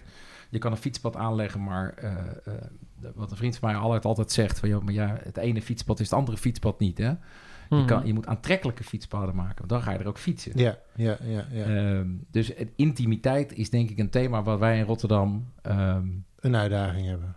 Nou ja, wat, wat, wat niet zo goed in ons DNA zit ook. eh, Nou, van oorsprong wel, totdat eh, de Duitsers kwamen natuurlijk. Want daarvoor was het een hele intieme Nee. eh, stad. Ja, nee, dat is echt een illusie. Ja? Dat- mijn oma is 98 geworden. Die heeft mij dat allemaal in, persoonlijk kunnen overdragen. Wat ik heel leuk vind overigens. En eh, jammer dat ze niet meer is. Want ze had hier heel graag die podcast mee willen doen. ja, serieus. Die had dat We hadden fantastisch. er heel graag geïnterviewd. Santos Ja. trouwens, even een leuk bruggetje naar jouw actualiteit. Mijn oma heeft nog, toen ze 97 was, in de havenloods dat uitgeknipt. En dan kwam ik bij haar. En toen heeft zij mij de havenloods, daar moet je wat mee. Jij vindt dat heel- industrieel erfgoed, dat vind jij leuk, dat moet jij ontwikkelen. Dat is een mooie plek. 97 jaar. Ja. Maar zij heeft mij ook verteld dat Rotterdam was altijd al een stad die groot dacht. Ja, dat klopt. Ja. En het beursgebouw is van voor de oorlog. Hm. Eh, het Witte Huis, hè, eh, voorloper van de hoogbouw in Europa. We hebben het nog niet over gewoon de Nieuwe Waterweg en eh, wat, wat Kaland gedaan heeft. En alle grootdenkers en de, het scheepvaartkwartier. Nou, alles wat we bedenken. Dus het, het zit veel dieper dan die oorlog. Die oorlog is een, een, een, een, ja, een, een heftig moment in de geschiedenis van deze stad. Maar ook niet meer dan dat. Maar ook wel heel misschien- bepalend, maar het, het heeft niet gezorgd. Het is niet zo dat Rotterdam nu een moderne stad is inderdaad. Nee. Door het moment, wordt, Dat wordt heel vaak zo uitgelegd. is fout Simplistisch, gedacht, dat is, klopt helemaal niks. Sterker nog, er is meer gesloopt dan gebombardeerd. Dus De- de Vanellenfabriek eh, is toch- nog steeds aan het We doen. hadden de Vanellenfabriek al daarvoor. We hadden de, Ja. de, de Kuip was is van daarvoor. Daarvoor waren er al allerlei moderne iconen. En een Goed. plek die goed gelukt is, nog eventjes. Een plek die goed gelukt is. ehm, nou, sorry, dat is wel grappig. Ehm, het is best wel grappig dat je dit nu vraagt. En ik ga dan nu. We hebben niet voorbereid en ik moest dus spontaan denken. Maar weet je dat ik de koopgoot een echt een waanzinnige ingreep vind in, eh, in Rotterdam geweest? Waarom? Nou, het heeft twee delen met elkaar verbonden. We hadden net eventjes in het voorgesprek ook al over die Koolsingel... en hoe die inrichting van de Koolsingel eigenlijk nu... die oversteekplaats daar weg is, bovengronds... daar eigenlijk ook een soort van verlangen is van daar wil ik oversteken... maar beperkt wordt door de tram. Ehm, dus wie mag er van mij uit? Ehm, om dan even een thema aan te We snijden. happen niet, we happen niet. Ja, ja, ja, ja. Ik denk, ik ga, daar gaat iemand opkomen. Gaat iemand. Nee, dus, eh, maar de koopgroot is natuurlijk eh, even begin jaren negentig, hè, praten we over. Echt een, een, een, een, een eh, radicale ingreep die tot op de dag van vandaag eh, de metro ontsluit Mhm. op een hele prettige, fijne, doorlopende manier. Eh, winkels, voorzieningen. Eh, eigenlijk, en het, moet, het wordt langzaam nog ietsje beter doordat er wat kleinere, niet alleen maar grote ketens zitten. En wat horeca. Eh, maar dat vind ik eigenlijk heel goed voor. Hele, heel slim, hele slimme Maar dat is niet recent. ingreep geweest. Ja. Maar hij is, Nee, maar ten het opzichte van de het markt is- al is dat natuurlijk een veel betere ingreep geweest. Omdat hij en het weefsel eh, heeft verbeterd. En het programma heeft toegevoegd. En Ja. doorgaande kwaliteit. Want één ding, het is en blijft goed. En dan gaat al- het het is al verbouwen 25 jaar binnenkort, ziet het er goed nieuwtje uit, ja. ja, er komt binnenkort een waanzinnig plan. Ja, dat is een nieuwtje.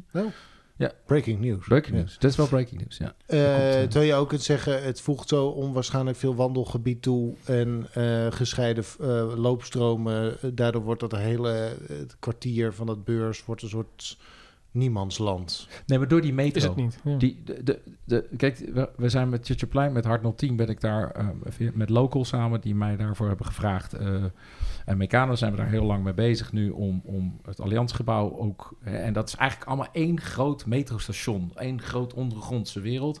Maar die ondergrondse wereld niet om een tweede maaiveld te maken, maar om een ontsluiting te maken waarbij die intimiteit, veiligheid en comfort om dat OV. Ik kom toch weer terug, steeds terug op dat thema Alles komt het over. allemaal terug Ja. om die auto uit die binnenstad te halen. Is het belangrijk om te investeren in, eh, invest- in projecten zoals Koopgroot en Hart 010? Die zijn ja, bijna essentieel om, om die transitie in mobiliteit te kunnen gaan maken. Je bent eigenlijk aan het verweven. Dat is eigenlijk wat die koopgoot heeft gedaan. Je bent eh, publieke ruimte en, en openbaar vervoer met elkaar aan het verweven. Dat kan je daar dus ook een beetje... in Tokio zie je dat natuurlijk helemaal op een schaal. Ja. Waar je, waar je, Ja, maar Berlijn, eh Maar- Potsdamer Platz is natuurlijk ook zo'n voorbeeld. ja. Hè, waar ze, ja, toch bij eh, in New York ook. Ik ben er zelf nog niet geweest. Dat van Calatrava, dat ding. Maar dat is dan wat, wat monofunctioneler volgens Ja. mij. Maar de- even wel grappig dat we er nu zo op komen. Want ik Mhm. had het helemaal niet bedacht. Maar in het gesprek van daar ontstaat dus eigenlijk de mogelijkheid om die op, op OV-stations je stad tot wording te brengen. Maar eh, jij zegt eigenlijk van de be- beurs is interessant, ook omdat het radicaal breekt eh, met wat, het, wa- wat er was. Dus er is op een hele andere manier nagedacht. Wat dat dan gaat, is het niet gek dat jij met dat voorbeeld komt, want het is natuurlijk waar jij voor staat, min of meer. ja, alleen sommige dingen ben je pas bewust op het moment dat je in een interview zit voor een podcast. In een of andere Ja. obscure is toch leuk? podcast. Ook ja. serendipiteit. Ja, ja, ja. Ehm, maar het is niet zo dat dit dus een voorbeeld voor je is, omdat je er net eh, pas opkomt. Eh, nou ja, z- wat is, sommige dingen ben ik me ook helemaal niet bewust. Hè? Dus ik, ik doe dingen. Kijk, eh, voorbeeld. Ja, jeetje. Dat is wel interessant. Wat is je voorbeeld? Dat ligt namelijk niet in Rotterdam. Waar wel? Ja, ik denk het beste. Oeh. Is Echt, ik moet echt even heel diep graven nu. Ik zou niet zo nu even een voorbeeld weten waar, waarop ik van zeg van daar, daar ben ik dus duur. Wel door. Ik ben er echt nog niet. Toch ga ik weer toch, toch door mensen.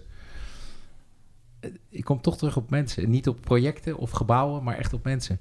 En dat is. ehm, ik werd toen ik bij Meccano Architecten werkte. Ik, ik was eh, zakelijk leider bij Meccano. Ook in nog vlak voordat ik. eh, eh, nou eigenlijk de eerste drie, vier jaar van mijn werk. En eh, toen werkte ik met Van Sinoe en we hadden, we hadden een project in eh, Manchester. Eh, en wij, ik ging toen naar Manchester en daar leerde ik het bedrijf Urban Splash kennen. Fantastische naam. Ook wel mijn inspiratie voor, ehm, voor wat ik ben gaan doen. Eh, het heet dan New Industry, maar Urban Splash wilde ik eigenlijk. Dat vond ik de Ja, mooiste naam. Die was gooit- helaas al vergeven. ja, maar het is zo mooi beeldend. Ja. Je gooit een steen in het water en uit die steen ontstaan golven. En dat is beweging, dat is een proces en er ontstaat zo'n stad uit. Dus ik vond Urban Splash echt de mooiste. Eh, en eh, Tom Bloxham is de oprichter van eh, Urban Splash. En die heeft eigenlijk mij wel heel erg in die richting geduwd. Ehm, door inderdaad industrieel en cultureel erfgoed als basis te nemen van in de bestaande stad. En dat weefsel en die bestaande stad, om dat aan elkaar te verbinden. En daar vervolgens met nieuwe elementen, nieuwe, ja, het kunnen gebouwen zijn, maar het kunnen ook kunstwerken zijn, het kunnen ook eh, OV-stations zijn, het Metrolijnen. daar iets aan toe. Tramlijnen. Maar, maar weefsel denken, hè, dat ecosysteem, dat ecosysteem, metrostations, ja. Dat, eh, Tramstations. daar, daar, en, en, en toch ook, ja, en dat was, dat, dat praat je over begin 2000, hè, dus 2003, 2004. Ja, hij heeft mij wel op dat, ik heb hem nooit, nooit, ik heb hem volgens mij één keer ontmoet bij hun op kantoor. En dat was ook zo leuk. Dan kwam je daar binnen en dan zaten, er was geen receptie, dat was ook het kantoor van de toekomst. Dus je kwam daar binnen, wel een afspraak. En, we kregen, want een cappuccino. En, dan- dan stond er een koffieautomaat. En dan stond je daar en dan gingen we staand. Dan hoef je niet te gaan zitten. Dan gingen we naar een vergaderruimte. En hij zat met zijn heel informeel, niet met een pak aan. En met zijn sneakers ging hij ook met over zijn stoel zo, zijn voet onder zijn knie. Weet je, een beetje info. En dat informele, het, het vertrouwen, het plezier. ehm, en het gaat niet om mij, of het gaat niet, maar het gaat erover hoe maak je nou veel interessantere stad? Mhm. En wat is nou je verhaal? En dat heb ik van hem wel meegekregen en dat probeer ik nog steeds te doen. Dus het Ja. zit niet in een project, maar het zit wel in, in een verhaal. Ik vind het wel interessant wat je vertelt, dat je ook inderdaad op basis van bestaande stad, bestaande structuren, maar we hadden het net ook over de wederopbouw, dat dat eigenlijk ook niet de maat der dingen is, maar tegenwoordig zie je eigenlijk wel dat de identiteit eigenlijk heel erg bepalend is van, oké, wat is de, de wederopbouw voor Rotterdam en dat is de stad waarop we op voorbouwen. Ehm, ben ik wel benieuwd hoe jij de kansen ziet om daar een soort van tweede stap in te zetten, want we hadden het net ook over ja, het, de stad is er gegeven, maar het zit ook niet in de aard van Rotterdam om overal maar een glazen stolp overheen te zetten. Dit is het. Ehm, en vernieuwing zit, er, eh, zit er in, grootschalige eh, projecten. Dus ik ben benieuwd hoe je dat in die Rotterdamse context dan eigenlijk ziet. En dan Ja, met name in de, in de binnenstad zoals we hem kennen. Ja. Nou, ik wilde eigenlijk het voorbeeld noemen van ehm Vestia Blok eh, op uh, Afrikanenwijk. Nogal een gevoelig dossier natuurlijk, maar wel een mooi voorbeeld van waar ik ook, hè, daar stonden, dat, wij denken altijd in, ehm, het is een rechthoekige tafel en wij zetten dan een lijn omheen en dan daarbinnen moet alles weg en dan gaan we dat vernieuwen. Ja. Nou, als je bijvoorbeeld kijkt naar een stad als Antwerpen, eh, die hebben een hele andere cultuur, want die hebben een andere eigenaarsstructuur. Hè? Dus die Waar is allemaal van één corporatie, dus kan je het ook allemaal slopen. Maar wat zo prettig is, als je natuurlijk versnipperd eigendom is, wat wij in Nederland altijd zien, en met name in Rotterdam, ja, versnipperd eigendom is allemaal gedoe en moeilijk. En eh, wij willen altijd een soort vlak hebben en dan gaan we daar helemaal op bouwen. Dat doen we de hele tijd, hè? nu weer. Dan gaat het, wordt het groter en dan, nu gaat ook een deel van de cruise terminal wordt dan weer gesloopt om dan de plot van Baltimore ehm, groter te maken. En dan kunnen we daar Ja, weer ja. een grotere footprint maken. Dan, dus dan maken we weer. Maar waarom maken we dan niet een apart projectje van dat stukje? eh, eh, en dus wat is het? eh, Die uitbreiding van Foster. Dat, ik zou er dan twee projecten van maken. Ja. Nee, wij moeten dan er één van maken. Nou, dat is eigenlijk wat ik zie. Ehm, eh, differentiatie vinden we heel lastig. Dus Een soort gebouw eigenlijk ook bijna. Sorry? Het is eigenlijk een soort stedelijke ruilverkaveling eigenlijk, wat we Ja. nu aan het zien. Ja. Maar het is ook makkelijker en grootschaliger. Hè? Dus die intimiteit van kleinere ruimtes, de kleine korrel, zoals dat in het, ons jargon heet. Ehm, dat vinden we ook lastig, want ja, dat verhuurt niet moeilijk. Moet je drie partijen hebben. En, eh, ik hou van kleinere, compacte, veel voordeuren. Overigens, dan kom ik bij de modernist. Als ik dat in mijn hoofd, Ja. dan denk ik, jeetje, als we de modernist gaan bouwen, hoe wordt dan onze entree van de stad? Want er zitten Ja. dadelijk twee voordeuren in en er zitten er nu acht. Dus we gaan van acht naar twee voordeuren. Dus dat wordt alleen maar verschaling. En die, die antwoord op je vraag van hoe kom je nou tot een, eh, die cultuur waarbij we dus ehm, die ruilverkavelingen, dus een, een klein plotje met een grote naast. Nou, de, de Piekstraat vind ik wel een mooi voorbeeld voor mezelf dan. Ehm, af en toe ook eh, toch een, een projectje van. Schaamteloze zelfpromotie. Schaamte, Geen ja, ik, beperkt doe ik het. Heel, heel beperkt. Eh, ik, ik zie daar, ja, weet je, daar, daar is toch ja, twee oude pakhuizen. En die, wil ik, die heb ik gemeentelijk monument van gemaakt om ze te behouden. En daarnaast een torentje van 70 meter, 73 meter, die dat vuurtoren-effect geeft. Maar juist die, dat schaalverschil en juist die verkaveling die klein Hmm, is, en dat. IMD eigenaar is geworden, en dat nu die toren met allemaal eigenaars ernaast komt te staan, dat maakt het zo spannend en interessant. Alleen wij willen dat altijd een beetje eh, rationaliseren. Hm. Eh, aan het, zo richting het einde van de aflevering ben ik nog even benieuwd naar wat jouw... Als je drie dingen zou moeten noemen waar je acuut zeg maar, de sleutels van zou krijgen... waarbij je los zou mogen gaan, welke drie dingen zouden dat dan zijn? Waar zou je je tanden in willen zetten? Op de meest figuurlijke zin van het woord. Wow, drie. Dat is nog wel wat, hè? Nou, ik begin natuurlijk met parkeren. Het radicale transitie van het stoppen van parkeer. Dus even, de eerste is heel simpel. Wethouder Is namelijk- mobiliteit. En als eh, mijn naamgenoot daaraan mee wil werken en volgens mij... eh, eh, Meneer Karremans, ik vind het altijd een beetje dubieus op het moment dat de wethouder mobiliteit Karremans heeft. Want dan weet je in ieder geval dat er weinig met OV gaat gebeuren. nou, is dan dat de denk ik grap niet hoor, want hij heeft volgens mij wel een hele goede kijk op dingen. Ehm, nee, maar kijk, het punt is... Ik wij mag, moeten dat om- ik mag dat soort grapjes maken, want ik werk bij ProRail en heen Spoormans. Dus ja, ja, ja. ik Oh, een, zo. soort, een ja. soort vrijbrief. Je zouden samen een eh, bedrijf moeten runnen. Precies. Nee, maar één is natuurlijk de, naar de nul. Oh, we zouden een goede duo zijn inderdaad. Karremans en Spoormans. Ja. Ja, Ah, lekker. Ga toch eens bellen. Ja, Multi- maar goed. heel- multimodaliteit. Ja. Ja, ja, daar heb je hem, hoor. Inderdaad, ja. Nee, eh, één is natuurlijk naar de nulnorm. Geen enkel gebouw in Rotterdam wat een omgevingsvergunning, een ontwikkelaar die een omgevingsvergunning aanvraagt, mag meer parkeerplaatsen maken. Tenzij voor minder valide eh, er een argument is. Kijk, nu moet je maken, parkeer, eh, parkeerplaatsen maken volgens de norm. En of die nou 0,3, 0,5, 0,6, hè, dat Merwe Vierhaven discussie, waar ook nog een podcast over komt, hoorde ik Hmm. bij de vorige. Mhm. Eh, is, dat, je moet hem omdraaien. Nu is het ja, je krijgt je vergunning mits je parkeerplaatsen maakt. En dan wordt het nee, je krijgt geen vergunning als jij überhaupt een parkeerplaats maakt. Dus we gaan echt naar de nul. En wat krijg je dan? Is dat wij die parkeergarage waar we het net over hadden, WTC, Bijenkorf, Lijnbaan, ehm, Westblaak. ja, nou ja, ja je noemt ze in die binnenstad, we hebben Ja. er zat Ja. dat die één beter benut gaan worden. Al het straatverkeer eh, parkeren eruit eh, op minder valide, hè, want minder valide en deelauto's, deelmobiliteit. Deelmobiliteit wordt ook nog een, een, een punt waar we, waarmee we moeten, want als je die wegstopt is het minder zichtbaar. Maar daar gaan we hubs voor. Dat is ook een heel goed initiatief trouwens, die hubs die overal oppoppen. Ehm, naar die nulnorm. Nou, de, ik, zit in het platform Ontwikkelaars Rotterdam. Overigens een fantastisch initiatief. Het is een samenwerking tussen eh, markt en overheid om na te denken, vrijblijvend na te denken. Niet eh, commerciële belangen verweven, maar met het ma- maatschappelijk belang nadenken over hoe krijg je de stad beter. Ehm, en daar gaan we, dus zitten we, maken we een kopgroep mobiliteit. Dan gaan we echt gaan kijken hoe kan het nou anders? Hoe kunnen we versnellen? Mhm. Nou, daar helpen we elkaar, markt en overheid in. Ik denk dat dat een heel goed proces is. Dat gaan we dit najaar eh, ook eh, volop inzetten. Ehm, nou, dat is één. Ja, Die is simpel.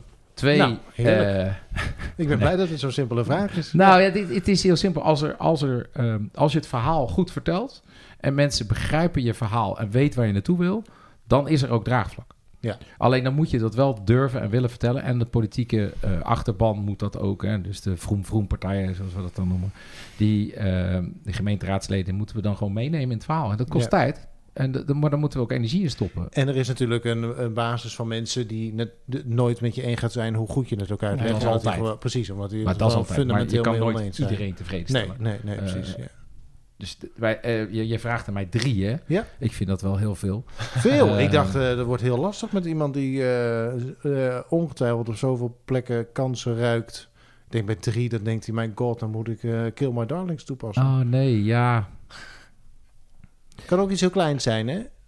Ik denk, nou, daar loop ik wel eens langs. En als ik toch een sleutel zou krijgen... Oh dat- ja, de Schiedamse dijk, hè? Huppatee, toch, ja, daar daar komt hij. ja. Ja, ja, ja, dat is al heel lang. Ik zei met, eh, met de vorige wethouder van eh, college of eh, zes geleden, denk ik, onze huidige, ehm, eh, hoe noem je dat, minister in, hoe noem je dat ook alweer? Als je, demissionair. Ja, ja. Demissionair, ik zoek het even. Mark Harbers, die, nou ben ik als ik een wandeling gaan maken over, zeg maar, de verlengde Koolsingel.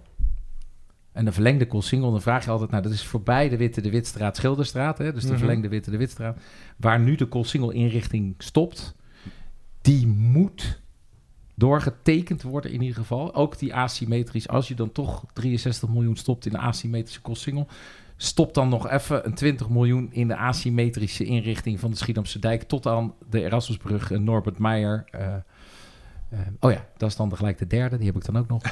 Mooi kijken. Ja, ja, ja. ja. Nou, dan stoppen we toch, hebben we toch nog iets fysieks ook, hè, want ik zit alleen maar op die processen, maar gewoon even iets fysieks. Uh-huh. Ehm, dat is wel echt elk. Ik fiets daar iedere dag al, al echt al tientallen jaren. En elke dag denk ik, ik heb de neiging om alles daarop te kopen. En als een Robin van Weiler, wat een groot voorbeeld van mij is voor iemand die ehm, doorzettingsvermogen heeft en op inhoud, proces en op, op detail eh, doorzet en blijft doorzetten. En daar word je heel oud mee. Mhm. Ehm, maar zo zou ik die Schiedamse dijk wel willen aanpakken. En dan in Norbert Meijer een ontmoetingsplaats maken... waarbij je voor het raam zit en dan heel die stad aan je voorbij ziet komen... en de hele dag bekenden ziet. Want ja, iedereen komt langs dat kruispunt. Ja, iedereen zit er. Fantastische Ja, plank. Dus ja. ja. waarom maak je er een skizaak? Ik zou zeggen, maak er een... eh, joh, maakt me niet uit, eh, een Starbucks of... eh, het maakt op, oprecht niet uit wat voor concept Nee. erin zit. Als het maar gewoon openbaar is... eh, en je kan schuilen, plassen en eh, koffie drinken. Ehm, en de sleutelhuizen. Ik geef nu ook gewoon dingen weg, maar ja, ik ga het waarschijnlijk toch niet zelf doen. Dus dat is namelijk die andere hoek. Dat is de hoek precies daar waar ik zei, waar de Schiedamse dijk en de verlengde Koolsingel elkaar raken. Ja. Daar zit het sleutelhuis. Oh, En- ja. Mooie ja, naam ik heb. Matthijs dat wel eens aangegeven. Dat is de stedenbouwkundige verbinding. Dat is het, het ankerpunt. Dat is je, je, je passerpunt van de binnenstad. Eigenlijk van de ring van Rotterdam. Die zit in het sleutelhuis. Daar komt alles samen. Zuid, Noord, Oost, West. Mhm. Ik fietste net over die, die nieuw ingerichte eh, bij, bij uh, Boymans, zeg maar. Dat, die buitenruimte is klaar. Mhm. Eh, trekt die door, eh, sluit, maakt die terrassen, zit hij op die witte de wit. Ja, iedereen wil het, hè. Dus Hmm. ja, ik zit elke keer mijn naamgenoten op zijn portefeuille, volgens mij. Ik zit meer op de portefeuille van, eh, van Vincent dan van Chantal, volgens mij, elke keer te, Ja. te, te zitten. Ja. Ehm, maar ja, dat, dat zijn wel even drie... Hè, dat, dit zijn eigenlijk dat zijn acupunctuur. Scripten van de stad, stedelijke acupunctuur. Dat, dat, dat is denk ik wel een goede afsluiting. Dus het is vooral veel, het is het- het- vooral veel ruimtegebruik, hoor ik hierin zeggen. Anders omgaan met ruiden. eh, ja, maar ja, Programmeren. ja oké. Dus, Scripten. Op de juiste plekken. Ja. Script, juiste script, plekken. script, script. Waar komt de zon? Hoe laat komt die op? Als, je, als de zon opkomt, de Schiedamse dijk, moet je namelijk heel veel ochtend- en middaghoreca zetten. Geen avondhoreca, maar dat is ook prima, want er zitten woningen boven. Dus die hebben helemaal geen zin in cafés met hoge Ja. herrie. Mhm. Gaat ook niet gebeuren. Laat daar lekker gewoon die dagfunctie aan horeca werken. Dan lopen ook de mensen die uit de cruises komt. Nou, een andere podcast over cruises. Die mogen wat mij betreft natuurlijk gewoon eh, vertrekken. Want die, gaan, die beperken de landzijdige ontwikkeling. Om dat punt toch maar even door te nemen. Punt 4. Wacht even, wat zeg je nou? Want ik, eh, die Ja, zin heb zijn- ik Nu niet gaan we snel hoor. Ja, Ja. knip- wat ga je eruit knippen of niet? nee, deze is snel. Ja, de, de, de, de cruises eh, die is natuurlijk besloten om eh, een walstroom aan te leggen. Ja, Nou, dat is natuurlijk een wasseneus vars van die eerste eh, eh, plank, want eh, van de bovenste plank. Ehm, omdat eigenlijk de besluitvorming rondom dat hele eh cruises is natuurlijk genomen met een enorme druk vanuit de cruises en een emotionele eh, eh, drang om dat maritieme karakter maar in die binnenstad te houden. Nou, ten eerste is een cruise geen maritiem karakter. Twee, als jij daar, eh, ik kijk elke dag uit mijn ramen, dan kan ik die cruises zien. Dat is gewoon een logistiek proces. Het is gewoon even heel eerlijk, niks leuks aan. Er zijn alleen maar bussen die gaan. Er staan er steeds meer. Eh, en die bussen die gaan allemaal, touringcarbussen, die gaan al die mensen allemaal de stad uitduwen. Behalve de AIDA. Want die, heeft een, die blijft een nacht liggen. ja. En die mensen hebben ook daadwerkelijk, lopen ook de stad in. Hè? Dus dat Mhm. zijn vooral eh, Duitse toeristen, Scandinavische toeristen. Echt verschil inderdaad. Die zijn- Ja, echt en voor die. AIDA is het ook een startplek. Een Ja. stopplek. Voor een deel van de... Ja, het is geen turnaround. Ja. Nee, Dus dus, daar- moeten er ook op en eraf. Voor een Ja. deel. Ja. Maar, dus die, maar die blijven daar ook slapen en die zijn Mhm. daar dan ook. En die, gaan, die gebruiken de functies in de stad. Mhm. Maar de rest, en dat zijn er inmiddels honderden, ik geloof 150, 160 per jaar, beperken de ontwikkeling van Baltimore, de beperken de ontwikkeling van eh, de, hele verduurzaming en de vergroening van de Wilhelminapier. Eh waarom we de hele dag daar een soort van ook parkeergarages gaan maken. Hè. De Saks krijgt ook weer 330 parkeerplaatsen. Chicago krijgt ook weer 185 parkeerplaatsen. Er moet allemaal dat piertje op. Ja. En ze komen er nooit meer af. Dat wordt één ja, voorspelling. Dat is leuk met een podcast. Je kan het over een paar jaar terug gaan. Ja. Dat wordt één grote, ehm, hoe noem je dat ook weer, eh, infarct. Wat je nu, eigenlijk wat je nu hebt op de Aart van Nestraat, op vrijdagavond, ja. creëren we straks op de Wilhelminapier. Behalve als die auto's natuurlijk alleen maar in die parkeergarage gaan staan en er nooit meer uitkomen omdat die mensen dat ding niet hoeven te gebruiken. Nou, of je maakt, of je maakt geen parkeerplaats. Of je maakt geen parkeerplaatsen. Jouw maar dat eerste was doel. mijn punt Dat- 1 volgens mij. Precies. Vincent, dankjewel dat je hier wilde zijn. En over leuk. een paar jaar eh, dan nodigen we je sowieso nog een keer uit. Want dan willen we het uitgebreid hebben over het infarct op de Wilhelmina. Nee, over mijn boek. Over je boek, want die Dat ben je was aan het Tim's punt. Oh ja. Ja, je mag wel eens weer terugkomen als je boek af is. Ik Ja, weet, je bent een een boek aan het stok achter de schrijven, deur. maar dat, dat, dat lukt maar niet. Nee, het scripten van de Blijf je stad. Even het, waar we eh, het net over hebben. Blijf mijn- je hangen op het voorwoord of waar, eh, waar, waar zit je Het- op? het- ik blijf op? hangen in zo'n, je kennen dat allemaal wel, denk ik, zo'n zo'n zo'n, een, een, een, eh, een Word-document waarin je dan alle je gedachten probeert op te schrijven. En dan weer eens, en dan is het corona en dan vul je er wat bij. En denk je, maar dat klopt niet, het verandert dit. En, zo.